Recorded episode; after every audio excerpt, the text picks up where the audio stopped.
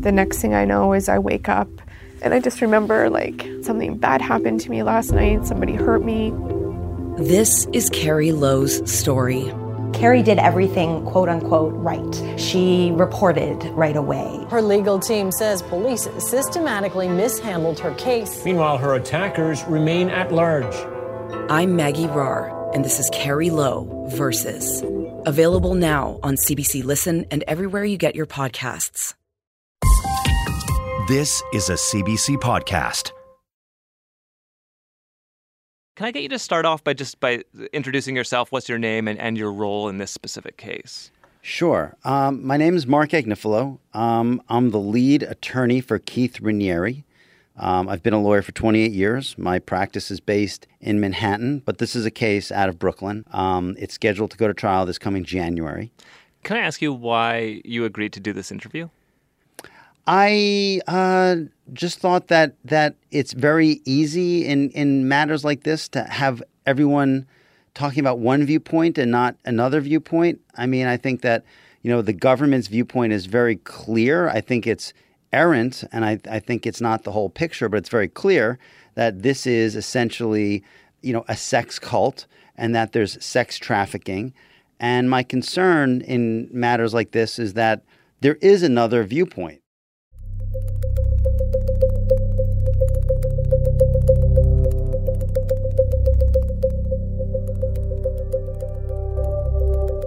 I'm Josh Bloch. This is Escaping NXIVM from CBC Podcasts Uncover. Chapter 6 The Defense.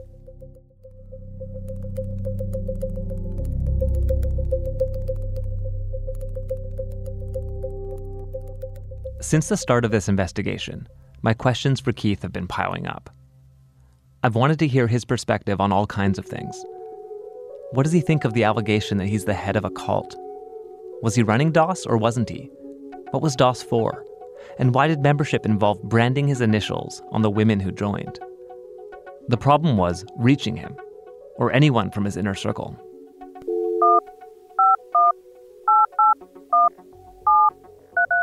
My producer Anita tried to contact Keith. The mailbox is full and cannot accept any messages at this time. Goodbye. The voicemail on his personal cell phone didn't take messages. Emails were never answered. She tried Allison Mack. Hey, this is Allison's cell phone. Leave a message and I'll get back to you as soon as I can. Have a beautiful day. Nancy and Lauren Salzman. You need to get a hold of me in a hurry, the best way is to send a text or you Sarah and Claire Bronfman, and others close to Keith. Hello, this is a message for Karen Unterreiner. She left voicemails, sent emails, texts, and even sent a courier. I'm Wondering if you could please give me a call back as soon as possible. We went to Clifton Park, where Keith and his clan lived. Most of them weren't there or wouldn't talk to us. Hi. Yeah, I'm here. Is this the Executive Success Program? Uh, I'm, who are you? It turned out we weren't the only people trying to find Keith. And we begin with an update on a Daily Mail TV exclusive. NXIVM leader arrested. He was over arrested in 25 Puerto years. Vallarta, Mexico, after a month-long search by the FBI. He was found at a $10,000 a week luxury villa. In March 2018, Keith was arrested in Mexico. He was staying with several members of his harem. Authorities say he used his power to create a master slave dynamic. In Brooklyn, we will, of course, be following this very closely and bring you. The FBI shipped him back to New York to face charges of sex trafficking and forced labor. I called Sarah the next morning. Hello. It's a beautiful day in the neighborhood, a beautiful day to be a neighbor, or to be mine. Did you wake up with a big smile on your face? I did, and uh, I woke up at I could have slept till eight, and I woke up at six, like whoop, out of bed. After that, NXIVM seemed to fall apart faster than you can say executive success program. Got a text message that Nancy's house in Knoxwood is being raided as we speak. Right now, the FBI are raiding Nancy's home. oh, there's TV there too. Oh my god! Within a couple of weeks, Allison Mack was arrested and also charged with sex trafficking and forced labor. Dude, it's Yeah. pretty crazy how fast this is unraveling. It is unraveling so fucking fast. And then in the middle of the workday at the end of July, we learned about more arrests. Four more people have been arrested in connection to the alleged sex cult NXIVM, including an heiress to the Seagram's liquor. Claire Bronfman, Nancy Salzman. They have identity theft, harboring of aliens for financial gain, extortion, forced labor, sex trafficking, money laundering, wire fraud, and obstruction of justice. It really Okay. feels like this has been taken up to taken up another level. Nancy's daughter Lauren is also arrested. Sarah's former best friend, who officiated at her wedding, who brought Sarah into DOS and led the branding ceremony. I, I'm guessing of all the people arrested, she's the one that y- that you you were closest with. Oh, it's such a weird mixture of feelings, Josh. It's like, you know, vindication and and sadness all rolled into one. Like, do I feel badly for her? Yeah. I think she deserves it. Yeah. Along with Keith and Allison Mack, they're all accused of racketeering conspiracy. They all plead not guilty. They arrest Keith, and it's like this, and it doesn't feel like it can get crazier. And now it's like, well, they've just arrested Claire and Nancy and Lauren. It's huge. It's huge.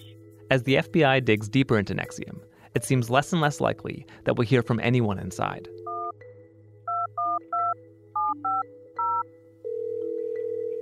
Canadian Brafman and Associates, how can I help you? Hi, I'd like to speak with Marc Agnifilo, please. But then, Anita gets through to Keith's lawyer, Marc Agnifilo. I haven't let Keith speak to anybody. I'm happy to speak to you uh, on Keith's behalf as his lawyer, and I can, you know, I, I can speak to you fairly openly. You know, I, I can't imagine that you'd ask me a question that I wouldn't answer or that I couldn't answer. Hmm. Hmm. Okay. I think. All right. I'm We trying to think we- if I could think of a question that I wouldn't answer. I mean, I don't know. He speaks to me at the beginning of August from our studio in Manhattan. Can you tell me about what what was the last time that you saw Keith? Uh, I saw Keith on Friday. Um, I'm, I'm probably seeing him again later today. I, I see him ab- about four times a week. He's in a maximum security facility in Brooklyn called the Metropolitan Detention Center, which is uh, essentially a pretrial facility for the most part. It's where people wait uh, until they have their trial. But these pretrial facilities are all maximum security facilities, and that's what, what this prison is. So it's very harsh detention conditions. He doesn't go outside. And uh, I, think it's important for him to just kind of keep his mind sharp, and also for me as his lawyer to learn as much about the case as I can. I saw him Friday, and I'm seeing him again this afternoon. And how would you describe his his state of mind right now? He's very engaged. Uh, he's very engaged in his defense. He's he's very smart. Uh, he studies a great deal. He has a lot of ideas about his case. He's adamant about his innocence, and I think that's part of what animates him. You know, to be as energetic about his defense as he's been. Um, he's like a font of ideas. I mean, I try to. I would love to spend more time with him, but I, I have other things I need to do on his case. So I try to keep my, my visits to two or three hours, which seems like a lot of time, but it never seems to be enough time with him. You know, we're always in the middle of a sentence and he's in the middle of this list of things that he wants to tell me about. And I'm like, listen, Keith, I, I really, I have to go. There are other things on your case I have to go and do. Um, and it seems there's never enough time even though I spend a lot of time with him because he's just a very dynamic person. He's a he's a real thinker. Well, he he in fact claims to be one of the smartest men in the world. I wondered, is that did you find that? Um, it's funny. I, I defended Martin Shkreli. I don't know if I don't know if he ever kind of got up to Canada, but he was the you know the so-called Pharma Bro guy, and he was a very smart guy too. So um, this is probably my tenth client who is the smartest man in the world. um, and so you know he's smart. He's up there. He's a perennial smart guy. Um, smartest in the world? I, I don't know. You know, there's a lot of smart guys in the world. I, I don't know that I'm one of them, but uh, I've certainly met a lot. It strikes me that his incarceration, I guess for anyone to be incarcerated is radically different than where you have last come from. What's your impression of, of how he is handling this shift from the life he was living for so many years to now Um, being incarcerated and, and, and confined? Yeah, it's a it's a good question. I mean, I think especially with Keith, Keith um, would walk 15 miles, 15 to 20 miles a day when he was living um, in Clifton Park.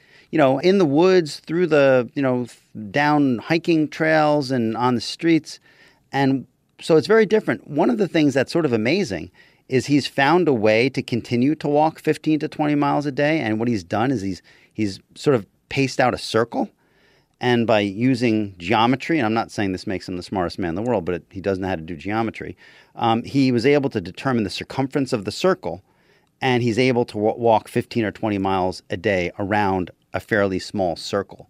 So, yeah, life has changed. You know, once he was walking through the woods and on hiking paths and in these beautiful, you know, natural environments, and now he's walking literally in a circle in a maximum security facility.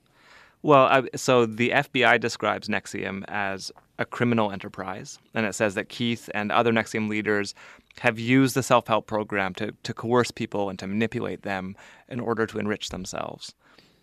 And I that wonder what the FBI says. That, so I wonder what your response is to that. I don't think that's true, and I don't think that that will be proven true true at a trial. I, I think the government's position is is a tricky one, and I'll, and I'll tell you why. You know, because everyone here is not only an adult, they're well to do adults. They're adults that, for the most part, are educated, they're smart, they have financial opportunity, um, they're successful economically, and they have choices. You know, these are not poor, put upon people, you know, who are desperate for a better life and will make choices against their self interest.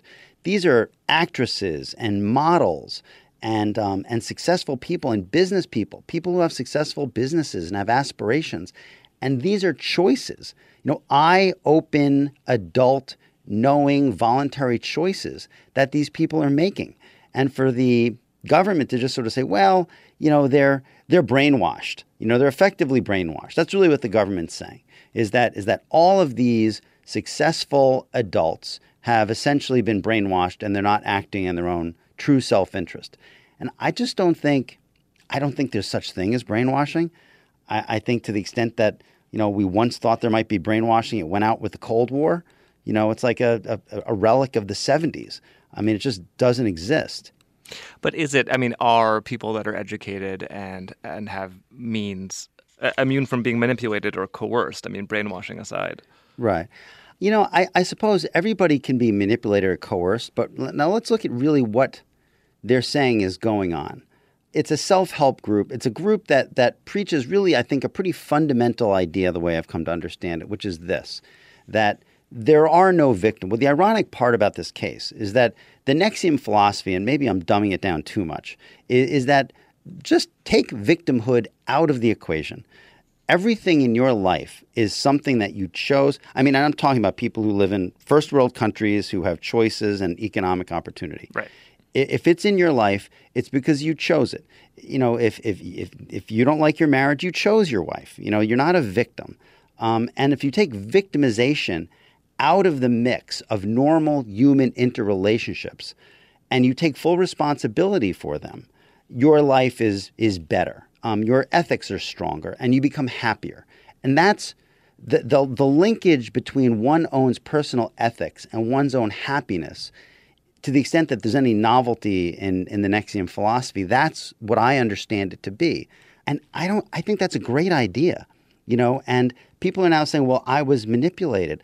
Well, how? I mean, to sort of say that I was exposed to these concepts and somehow I was manipulated or coerced, man, you're going to have to prove that to me because I don't see it. What I do see is I see a lot of people who broke away from this group, who were once very attached to this group, who were once leaders in this group, who were once teaching the stuff that they're now saying they were manipulated by, and now they're angry.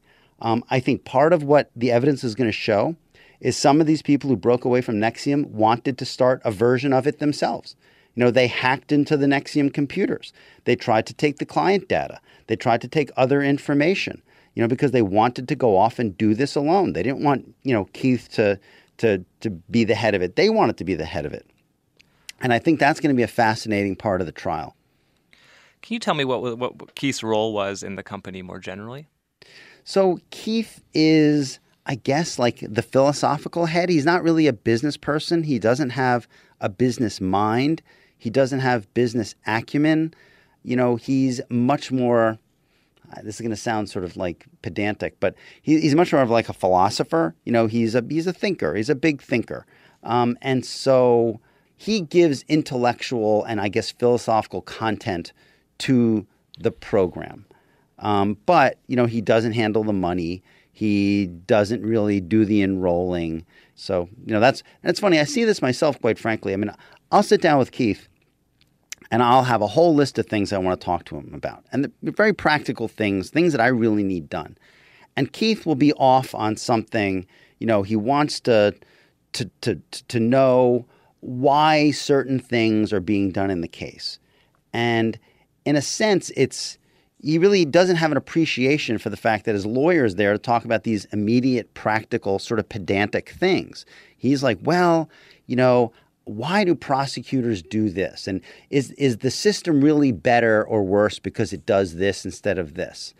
And I'm like, Keith, you realize we're we're burning time talking about these theoretical things when I have something immediate and practical I want to discuss with you.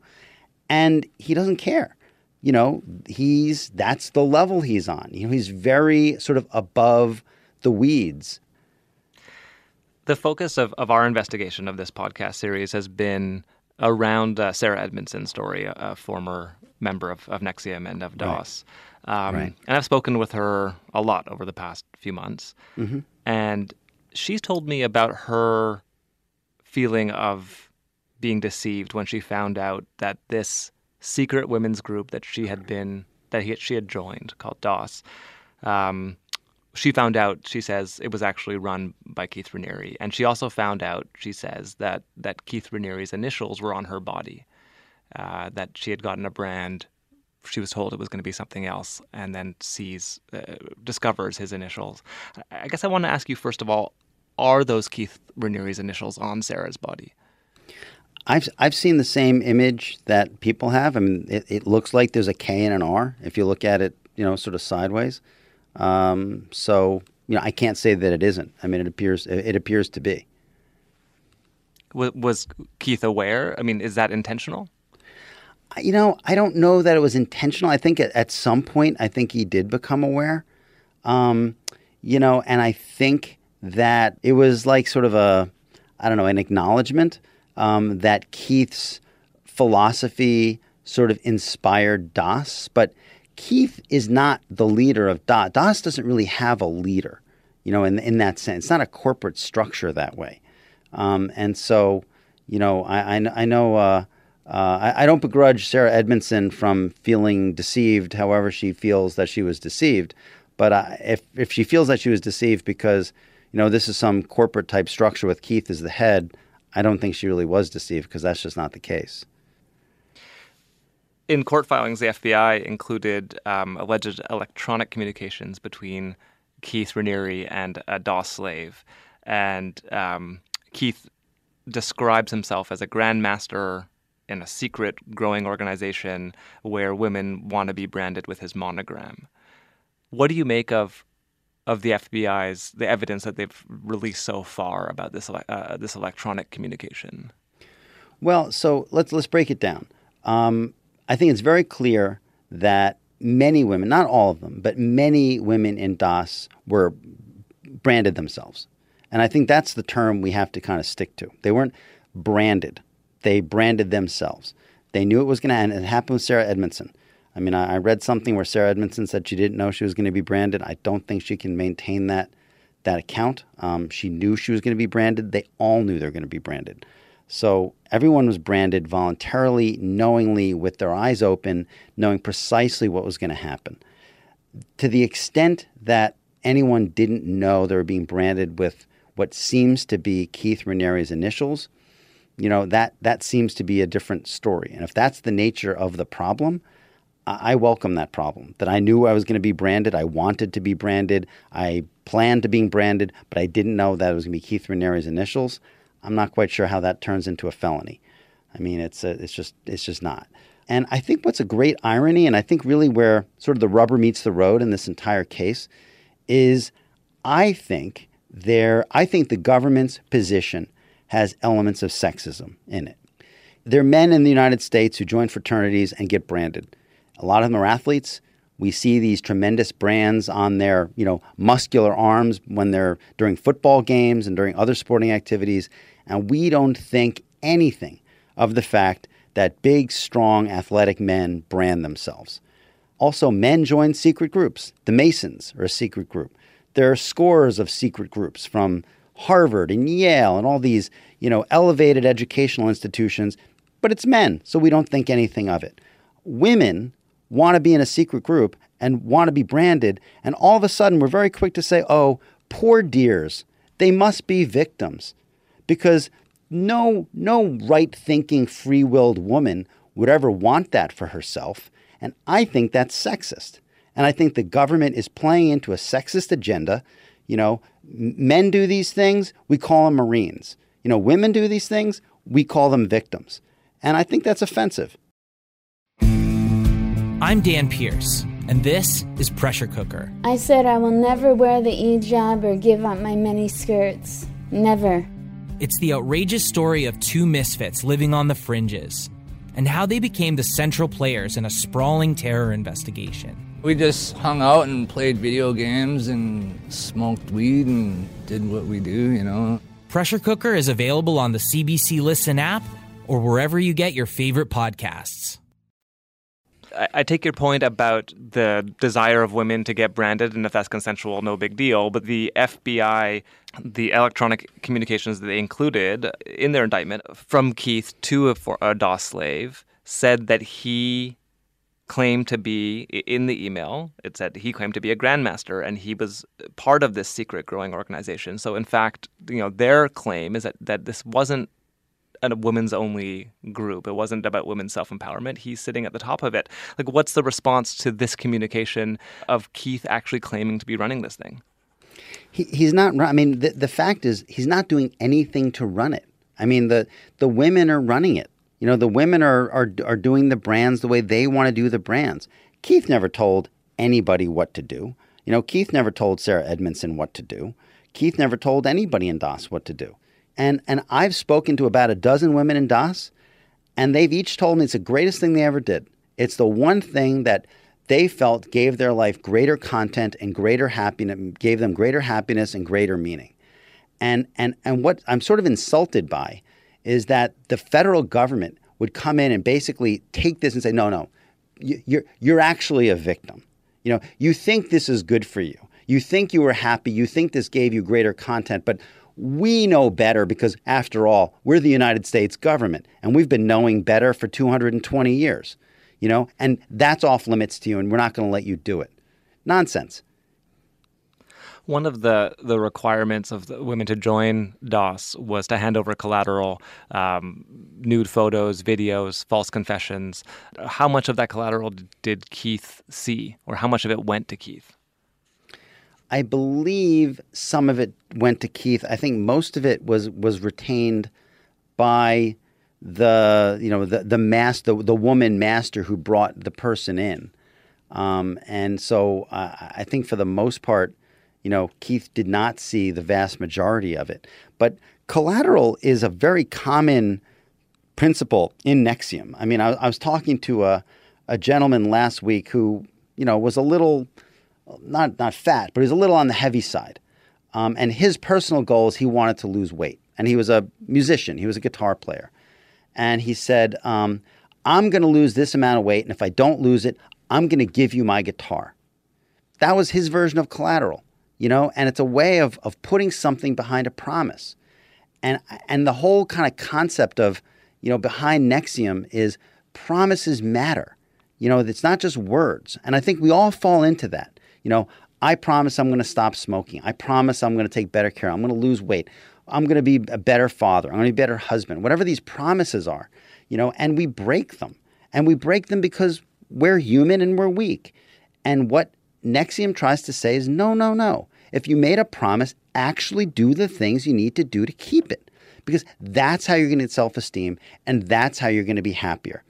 But I, have heard from Sarah and, and seen in the FBI indictment that some women in DOS did say they feared that their collateral would be released if they didn't want to be a part of the organization anymore or didn't want to um, abide by certain instructions that were given to them.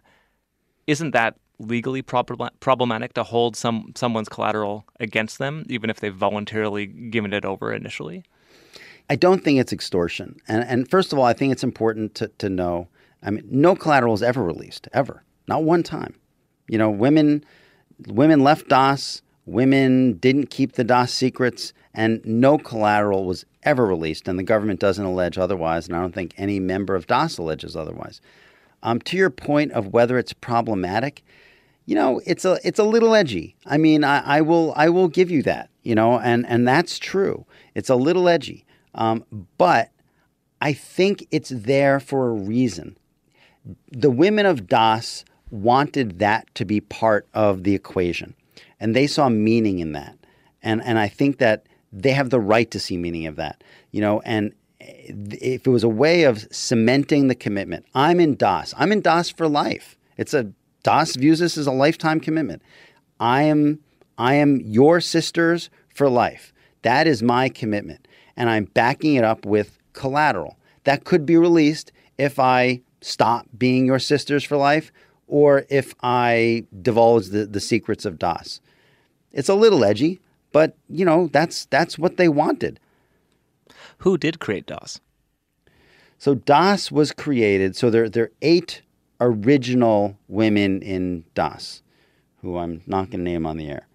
Um, DOS was created because one of those women uh, was engaging in self harm, um, cutting herself. And I think this person had a conversation with Keith where Keith said, You have to make me a commitment that you're never going to do that again because I'm afraid you could cut yourself too deeply and something horrible will happen. And I think the response was, um, I can't make that commitment to you because you're, you're, you're not sufficiently important to me that I'll make this commitment to you. Um, and I think the idea was, well, what is there out there that's sufficiently important to you that you would make this commitment to that thing or that person? And I think DOS formed around that event. Um, and I think through the years, it's been very attractive to women, young women who I think have some measure of struggle. You know, women who struggle, struggle with happiness, struggle with content in their life. You know, they're, I mean, the women that I've met in DOS who've talked to me about DOS have been very serious people um, they've been very strong people, and they've been people who I think are are having some measure of struggle internally. And for whatever reason, DOS spoke to them. The FBI says that, that Keith was using DOS to compel women to have sex with him. What does Keith say about that? Absolutely, 100% false. I mean, Keith has a unique um, sex life. Um, he has had multiple partners his entire life. They know about each other and they're okay with it. You know, I think most of the time, not all the time, most of the time. Um, but he makes no bones about it. You know, this is who he is. And women choose to be intimate with Keith or not with that knowledge. And um, he doesn't need DOS to have sex with women. I think there was no shortage of uh, women in the Clifton Park area who were willing to, you know, be intimate with Keith Raniere. So I, it's just it's just false. I think it's it's just a you know a, a weird sense of self importance. I think that some of these women are putting on DOS and say, "Oh, I was in this because Keith wanted to have sex with me." You know, listen, I, have seen text messages, I've seen emails. You, you know, Keith, Keith Keith doesn't need to create an organization for these women to, to want to be close to him. Trust me. But were women in DOS being instructed, whether whether or not by him, were they being instructed to have sex with him? No, not not that I know of. Not not that I've seen. I mean, I think, you know, I, a lot of these women knew Keith, and you know, I think some of these women had relationships with Keith. You know, some a very small percentage. I mean, if there are 150 women in DOS, we're talking about a handful you know, five or six. So, you know, the, the government's contending that this is a sex cult where all of the women were going to have sex with Keith. You know, I mean, we're probably somewhere around 2% or 3% of everybody in DOS who had any kind of intimate relationship with Keith. Some women claim that sex with Keith was proposed as part of the personal growth uh, that they were engaged in. That there was kind of a, a, a, proposition that it could be empowering to have sex with Keith. What has Keith told you about that? So I, haven't heard about it from Keith, but what I've heard from some other people is that some of the women who were in DOS felt that they had issues with intimacy during sex. They didn't have issues with sex, but there was not the element of intimacy in the sex that they were having. I've heard this from two different people. And that um, they felt that they could be intimate with Keith. Now, ironically, neither of these people had sex with Keith. You know, because the, you can get intimacy from sex or you could get intimacy without having sex. And the issue for them was intimacy, not sex. Um, to the extent that some of these women, though, said they had issues with intimacy, that is what Keith sort of does. You know, Keith is about that. Keith is about human connection. You know, Keith is about, you know, there's, there's, I mean, I say jokingly, but it's only half a joke. You know, this is more of a cuddle cult than it is a sex cult. You know, Keith would go on long walks with these women. Um, he'd hold hands with these women. Uh, he would lay down in a bed and, you know, she would put her hand on Keith's heart and he would put hand, his hand on her heart. And that is the totality of the conduct. You know, so how this got transformed into a sex cult, I'll never know. And yet the FBI alleges that there are, in fact, several women who were in DOS who said they, they were forced or compelled because of collateral, they had handed over collateral to have some kind of sexual encounter with Keith. It, are you suggesting that those women are lying? Yes. I'm, I'm, I'm, I'm saying they're lying. If, there's, if they're saying that they were coerced to have sex with Keith, I'm saying they're lying. Because the because the instruction wasn't there, or because the that the collateral doesn't count as a form of coercion. They they they didn't have sex or not have sex with Keith because of the collateral. I, I've we have text messages. I mean, I know I know who you're talking about. We have text messages. It, it's preposterous. You know, these are these women wanted to be with Keith. There's no talk in the text message about collateral. We have, we have pages and pages and pages of text messages. What, you know, do, what do they do. say? What do the text messages say? They basically are, are two people in a very, you know, you know, close, consensual, open relationship. I mean, it's it's the way a boyfriend and a girlfriend would talk if if they had a good relationship and were dating for six months. You know, it's it's just like that. So is is DOS still running? The people that you talk to that, that speak positively of DOS uh, about DOS are they? Is it still operating? Yeah. Oh yeah. And what's your sense? Do you have a sense of how big it is? Uh, I don't anymore. I mean, I think everything's sort of like a, a, little slower and a little sort of frozen. But the people that I've spoken to in DOS are said, "No, I'm in DOS for my life. That's it's a lifetime commitment that I take very seriously."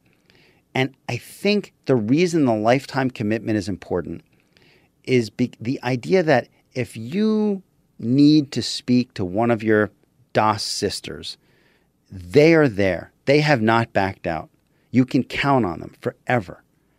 And in a time when I think people are worried about forever, you know, things change, everything changes. We live in a society that changes rapidly. I think the forever concept really is important. That is money in the bank to you. And that goes a long way. And I think what, what the women are in DOS are grieving is that the government has come in and is trying to ruin. I mean, a force no less powerful than the United States Department of Justice is coming in and trying to tear apart those friendships. What do you think is at stake in this in this case? Uh, a great. The, the government wants to give Keith Raniere life in prison. Life in prison. They want life. That's what they think a fair resolution of this case would be. That he would get life in prison for this. And um, so for Keith, everything. I mean, his very livelihood, his life is at stake. People have been calling Sarah Edmondson a victim and a whistleblower and a hero around this case. And I wondered how you would describe her. I've never met her, so I, am not going to use labels. Um, I think heroes, uh, you know, there aren't that many heroes in the world that we can point to. Uh, I think it's great if she considers herself one.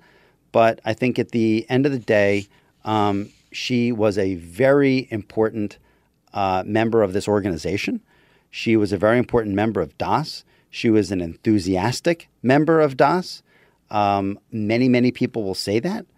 And her life went in a different direction, and I wish her well in her new life. I mean, people, you know, so the betrayal that sort of like Sarah describes uh-huh. is described by people of Sarah. You know, she was my friend. We were close. We shared these things. You know, we we did all these things together. We had these deep conversations together. How dare she say these things? Now, it's not true. And she's saying them to be hurtful. And she was my friend. You know, so it kind of goes both ways for whatever that's worth. So, so you mean people that are still part Yeah, of DOS are still f- absolutely. feel betrayed by her, A hundred percent. and why? Because from their perception, she's intentionally saying false things to hurt them. That they believe she knows is false. Do they have a guess at why she would do that?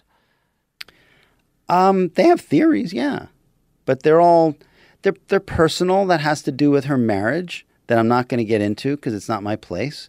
Um, very private, personal perceptions. I mean, these are people who know her and know Nippy. I mean, and you know, and uh, know them both, and you know, the way that relationships demise, people have perceptions as to what happened, and people have perceptions about Sarah and her husband. Is is this going to come out in the trial? Um, if she testifies, yeah. And I expect she will. Can I ask you who is paying your bills? Um, sure. There's a there's a defense fund. I've said this in court. It's an irrevocable trust, and the trust is paying. You can't see my quotation marks. Reasonable defense expenses. The trust is set up by who? There's a trustee. I mean, there's a trustee who's a lawyer in Manhattan. And I, I don't have visibility. I mean, I don't have visibility. Listen, I mean, if, if you if if you put a gun to my head, who who who do I think has put a lot of the money into the trust? I you know we all know who the answer might be, but do I know? I have no visibility into that whatsoever. You're talking But about Claire Bronf- the Bronfmans. You are. um, you know, I mean, you know, but but I, I, I there could be others too. You know, I think there are m- multiple participants. I don't know if anyone is participating, you know, to that extent. But honestly, I have no inside knowledge whatsoever. You know, I just I know there's a trustee. We submit bills, and hopefully the trustee will continue paying the bills, or else I'll do this pro bono and probably get fired.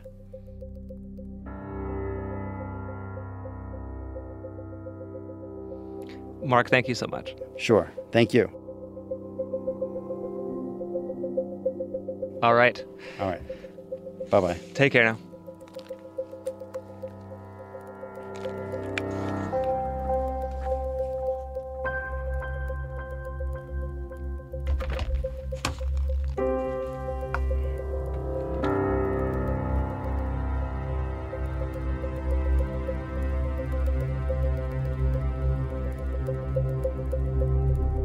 Next time, on the final chapter of Escaping NXIVM. I didn't dupe anybody. I didn't trick anyone.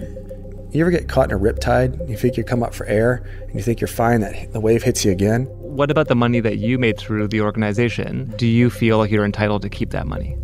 Do I feel entitled? Had I been one more bit angry, I, pr- I may have pushed her down the stairs. And it was One so of the scary. hardest moments of being your mom that I've ever experienced. You're totally allowed to talk about your experience. Yeah. Well, I do feel nervous about talking about it. Did you think it was a cult when she was inside? Yes, I did.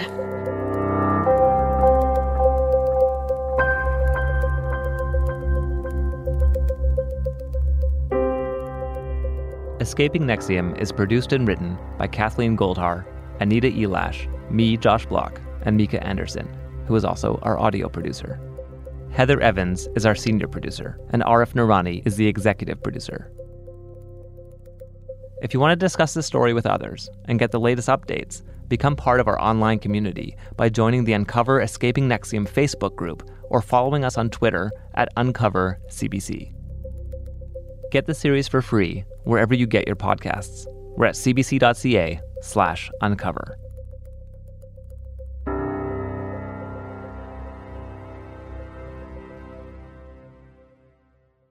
Escaping NXIVM is part of Uncover from CBC Podcasts. Each season explores a different true crime and justice story with some of the best investigative reporters around. The New Yorker said Uncover Season 3, called The Village, transcends true crime. If you're looking for another series to listen to, I highly recommend you check out Uncover. Find it wherever you get your podcasts.